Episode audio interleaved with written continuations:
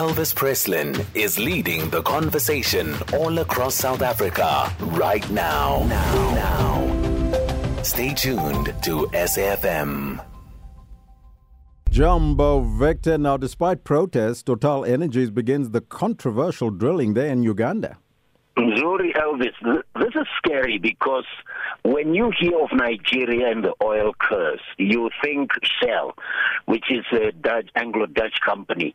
And one of the reasons there's oil bunkering and, and proliferation of movements like the movement for emancipation of Niger Delta and, and all the violence that's happening is partly because or mainly because there are local Nigerians who feel that the oil business is leaving them out of the game while it is polluting the environment. Nigeria used to be an, an agricultural economy, and, and oil changed all that. Now, Uganda has a similar story. The Murchison Falls Park, which is a heritage site in its own right, in the making, there are people protesting about the impact of this 1400 or so kilometer pipeline that will that will take oil from Uganda to the Tanga port.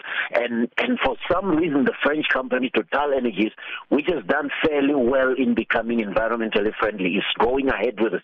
I really hope that they have a plan. This is a partnership with the China National Overseas Oil Corporation, which is obviously the reason you are seeing this. And it's funny because President Museveni was talking this week to the Chinese and Russians saying, if you are our friends, you should stop importing raw commodity or commodities from us. You should invest in the countries. Now, I trust, I hope that there is a solution to deal with this because this is a recipe for disaster. And then Africa drives the rise in revenue at the French telecoms operator Orange. Ah, there you go. Orange is, is, a, is a very well established French mobile network operator, Elvis. In its home market, the business went, it was about 1.5 difference in last year's business. It's a, it's a very slow growth to negative growth.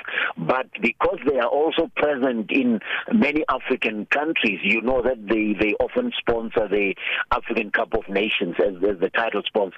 Because of the 10% plus growth in the African markets and in the Middle Eastern markets, that made up for the loss. So they took their, their revenue to 20 over 20 billion euro. And, and that is just a sign that although you could be doing business in developed economies, industrialized economies, or you are domiciled there, your real growth is coming from the developing markets. And that's why we, people like myself are preaching this Africa being the place to do business. And then Google says Nigerians can now pay with Naira on Play Store. Yeah, the beauty of this story, Elvis, is that when the Nigerian banking industry was in trouble, there were lots of entrepreneurs who developed solutions. And to counter fraud, one company that was founded in 2002 was called InterSwitch. It's, it's founded by Nigerians.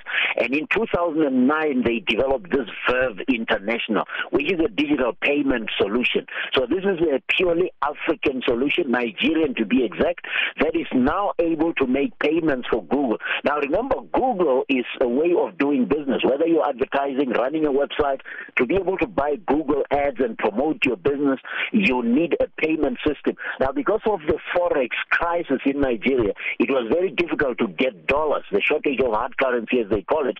But now, having a Nigerian based, Naira based payment solution, which is digital, which is in alliance with Google uh, and the likes of these international companies, means Nigeria, for all its problems, has got solutions that are indigenous and 200 million people can't be wrong. If you are not having a Nigerian strategy and you are saying you're running a business, you're fast becoming irrelevant.